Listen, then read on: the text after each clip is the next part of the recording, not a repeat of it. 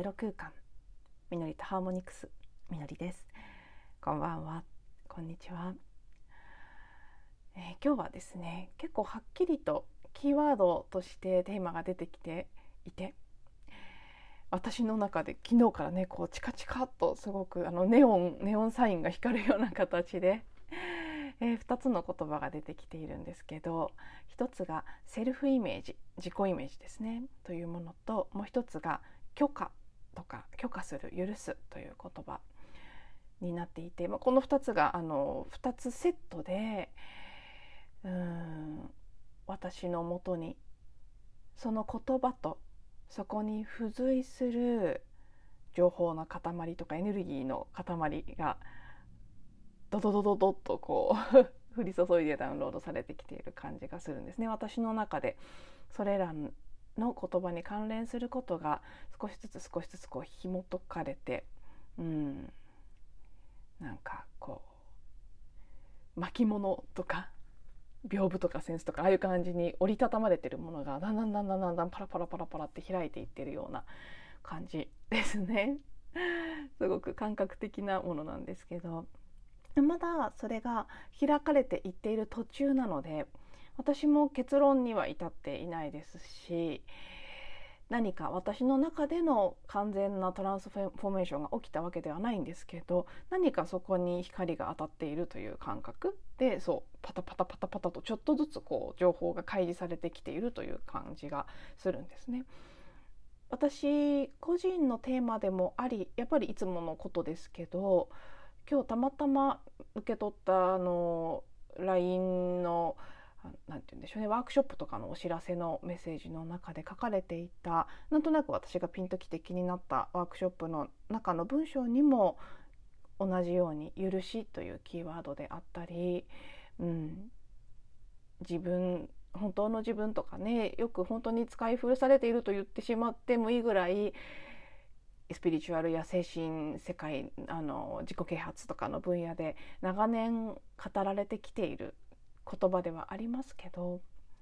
それでもなおまだ私たちは本当の自分っていうのが何を意味しているのかとかそれは一体どんなものなのかっていうのを体験的に経験的に完全には分かっていないような気がするんですよね。私は少なくとも私自身の本当の自分っていうのが何なのかっていうのをうん頭ではある程度なんでしょうね。その言葉に対する理解はいろいろとあると思うんですけど自分がそう本当に体験的に経験的にそれを生きているという意味で本当の自分が分かっているのかとかそれを生きられているのかっていうとまだうーんって思ってしまうところが大きくあっておそらくそういう人の方が今の時点では全体としても多いんじゃないかななんてなんとなく私はそう感じていたりもしてだからこその今日受け取ったその LINE のメッセージの中にも自分の魂の声を聞きたくないですか？とか本当の自分を知りたくないですか？みたいな感じの呼びかけが書かれていてなんとなく気になったんですね。でその本当の自分と言った時に最初のキーワードとして挙げたセルフイメージというテーマがすごく私の中で昨日から気になっているんです。それは昨日友達としていた会話から気づきを得られた部分もあるんですけどあ どこからこう話していったらいいかなっていうこのちょっとねきっかけの糸口どこをつかもうかなっていうの 今ちょっと迷ってるところなんですけど。なんか昨日の会話の中ではふとした流れでなりきるとか、うん、それをこう自分がその役を演じきるみたいなことってやっぱりこう大事だよねっていう感じの言葉で友達が話し始めたところをきっかけに昨日の時点でのやり取りはあったんですね。それはあの彼女がその直前に会ったある女優さんが、まあ、その写真を撮る撮られる時にすごくこうやっぱり一般の人だったら照れてしまったりどこかぎこちなくなるようなところをねこう女優さんはやっぱりそこの全然迷いがなくてすごかったやっぱり違ったっていうところからそんな話題になったんですけど私たちって本当にそれぞれにセルフイメージというものを持ってますよね。私はこういう人間であるとか私はこのこういうキャラだとかもしくはこの程度だとかいろんな形で自分を定義してその自分のイメージというのに自分を当てはめて生きているような気がするんです。そしてセルフイメージをこう変えたりそれを打ち破って違うものになったりすることって結構大きな抵抗を伴うものだと思うんです。その会話が昨日出たのも私自身がそこに今すごく意識が向いているのもおそらく私が自分自身のセルフイメージをうーん打ち破ろうとしているけれどもそれができなくてあぐねているだからこそのその友達ともそういう感じの話の流れになったし今それがすごくこう気になってきているっていうところだと思うんですね。であのこれは以前女性性のワークのティーチャートレーニングを受けていた時に創始者のレイチェル・ジェン・グルーバーさんが語ったこととしてすごく印象的に覚えているものの一つなんですけど私たちはそうその自分らしさみたいなものをそう思い込んでいる自分らしさみたいなものがあって特におそらく私もそうですし聞いてくださってる方にも似たタイプの方が多くいらっしゃると思うんですけど何て言うのかな割とスピリチュアルなことに興味を持つような真面目でこう巫女体質というかねあの誠実でうん謙虚なみたいなそういうキャラクターの女性たちというのは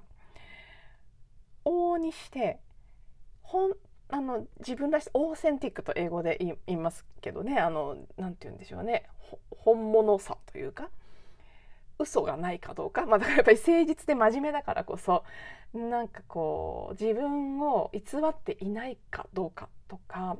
うん例えばそのやたら大げさなことを言って自分をすごそうに見せたりとかまあ、ましてやね嘘をついて人を騙すとかそういうことができないタイプの人たちですからいかに自分がこう自己イメージに対して誠実であるかということ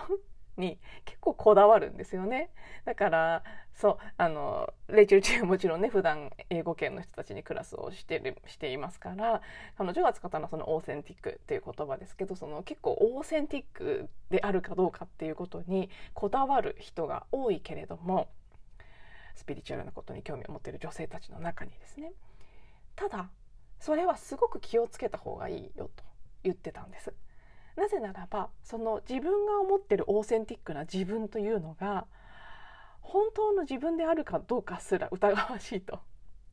結構自分自身を小さな枠の中に押し込めてそれこそこう幼少期から育ってくる過程でその家庭環境であったり社会の環境であったり文化であったりその国なり地域のいろんなものに定義されて自分はこういうものであるというイメージが出来上がっているそれが本当の意味で全ての可能性を解き放った状態での本当の自分とは大きく食い違ってるケースっていうのが実際にはとても多いと思うんですよね。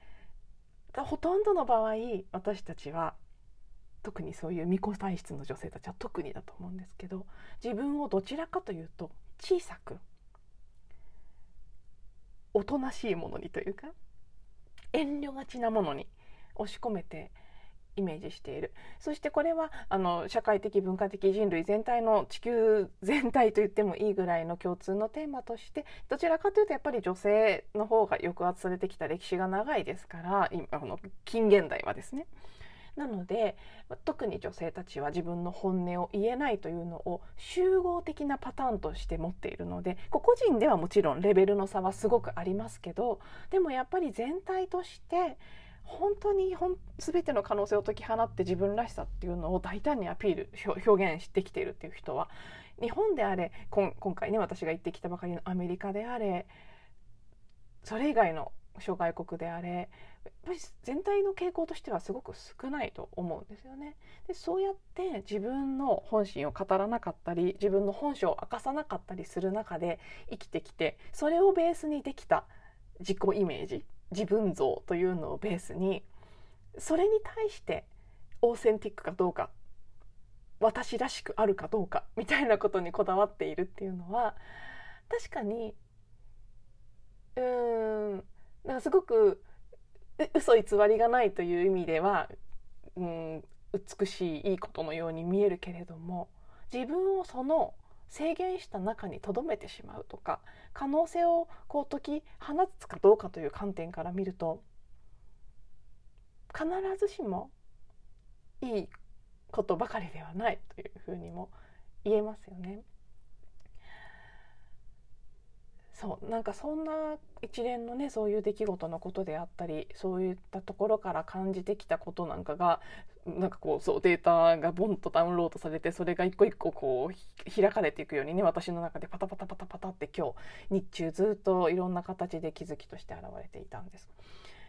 そしてそんなことに意識が向くタイミングだからなんでしょうけども何も偶然はないと思うのでねきっと全てもうこの魂の計画の中にあって私はもう投げ込まれているんだと思うんですけどたまたま今日目にした、うん、Facebook の誰かの投稿であったり誰かのコメントであったりからたどって目にした情報の中にあそういえば私の友達でですねすごくこの近年目覚ましくキャラ変した方がいるんですね。一人じゃなく何人もいますけど特に顕著な一人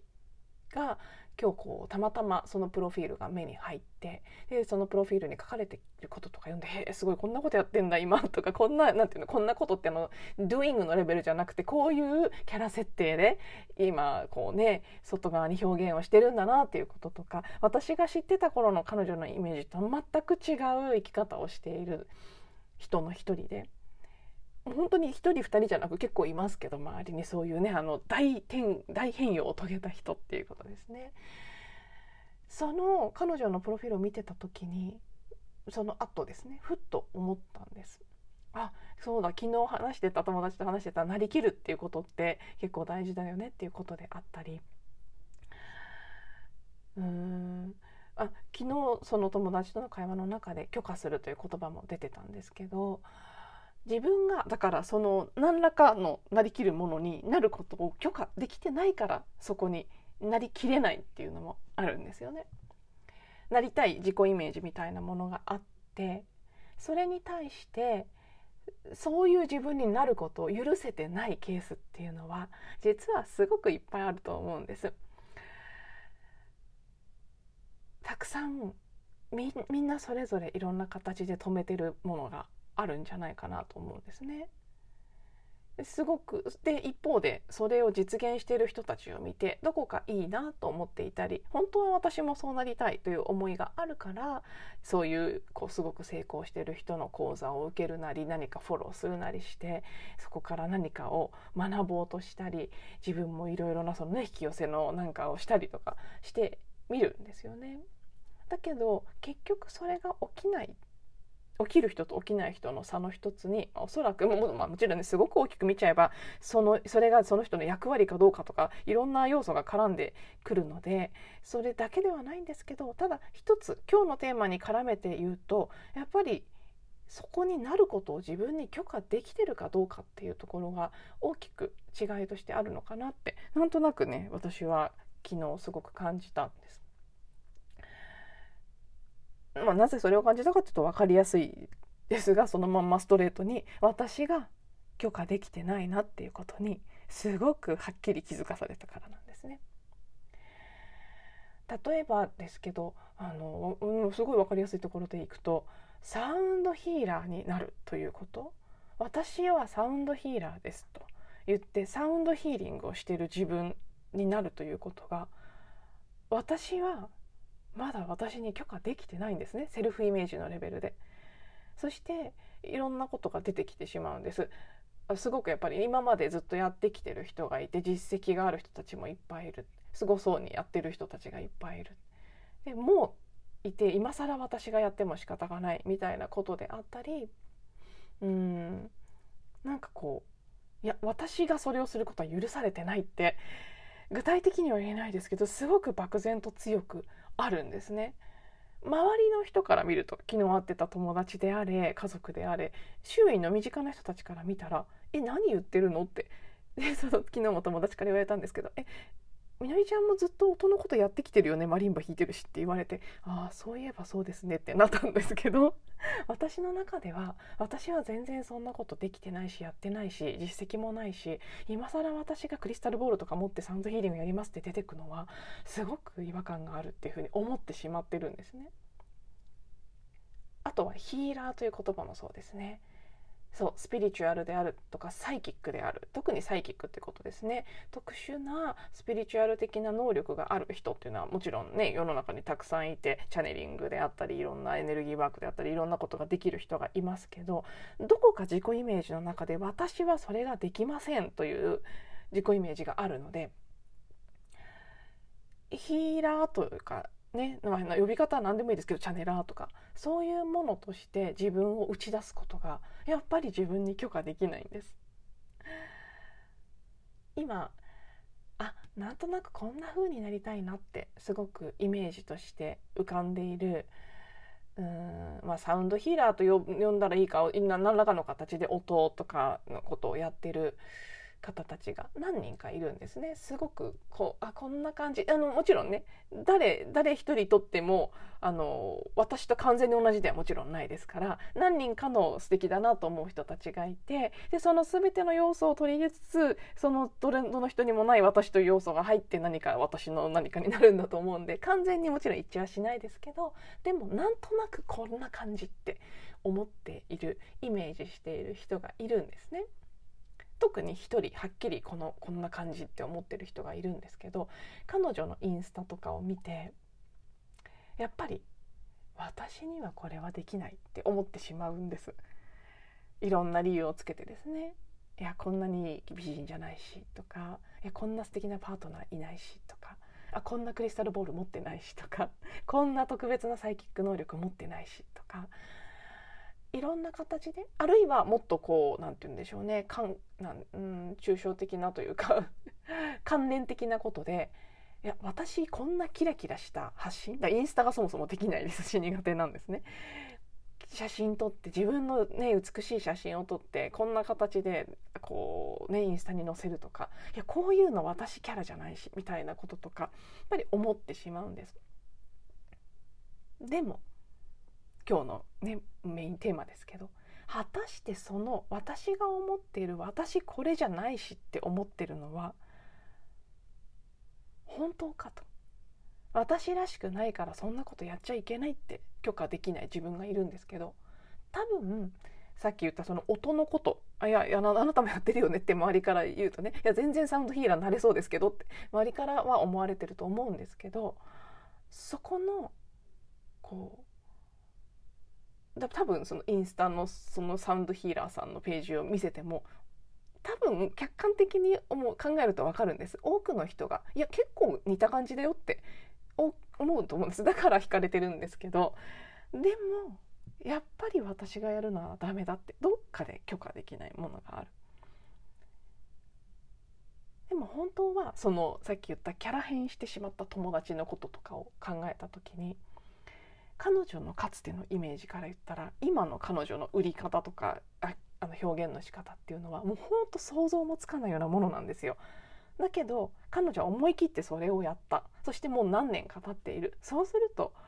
面白いもので周囲にいる私を含め周りのイメージはもうね完全にその人はそういう人だってイメージになってるんですよ。ほんの5年とか6年とか前には全然違うキャラだったしその頃を思い出したら今の彼女のあり方っていうのはもう想像もつかないものですけどでもほんの数年で思い切ってやってしまった人に関してはですよ周りもいやあの彼女はそういう人なんだと思うんですよね。だとしたらですねじゃあ本当に私らしさというのは何だろうとそんなことに感じ気づいた時にそのレイチェル・ジェーンのオーセンティックということにこだわる人が多いけどそれには気をつけた方がいいよって言ってた言葉がなんか改めてその聞いた時もなるほどねって思ったんですけど今日改めてあーって感じさせられるところがあってうん。もちろんうん何か自分ではないものになろうとするっていうのは大きく見たらあまりいいことではないんですよ。その大きく見たっていうのは何かっていうとその魂的な自分を生きるということや成長するということやなんかその本本質の本当の喜びを生きるっていうことに関して見た時にうん私たちの思考が作り出したこういうのがいいはずだというものにそれこそなりきって自分ではないものになろうとして生きるというのはどんなにうまくそれが演じられていたとしてもどんなにそれによって、うん、地位や名誉や賞賛やお金が手に入っていたとしても最終的には幸せにはならないと思うのでそういう意味で多分ね私みたいなタイプの人は本当に私らしいかどうかみたいにことにこだわりすぎてうんやってみたいと思うことに飛び込んでいくことに対してすごくこう慎重になりすぎてしまうんだと思うんです。でその部分はそれで合ってるんですけどただそうここはもうね今日も本当に言葉にするのが難しい感じになってきてますけどそう自分ではないものになろうとするのは確かに違うんだけれどもけれどもじゃあ自分だって思ってるものは本当に自分なんですかっていう話ですね。その自己イメージがそれそのものが何らかの制限的な思い込みや、うん、思い込みだけじゃなく制限的な何かのエネルギーによって作り上げられている自己像なのだとしたらですよ。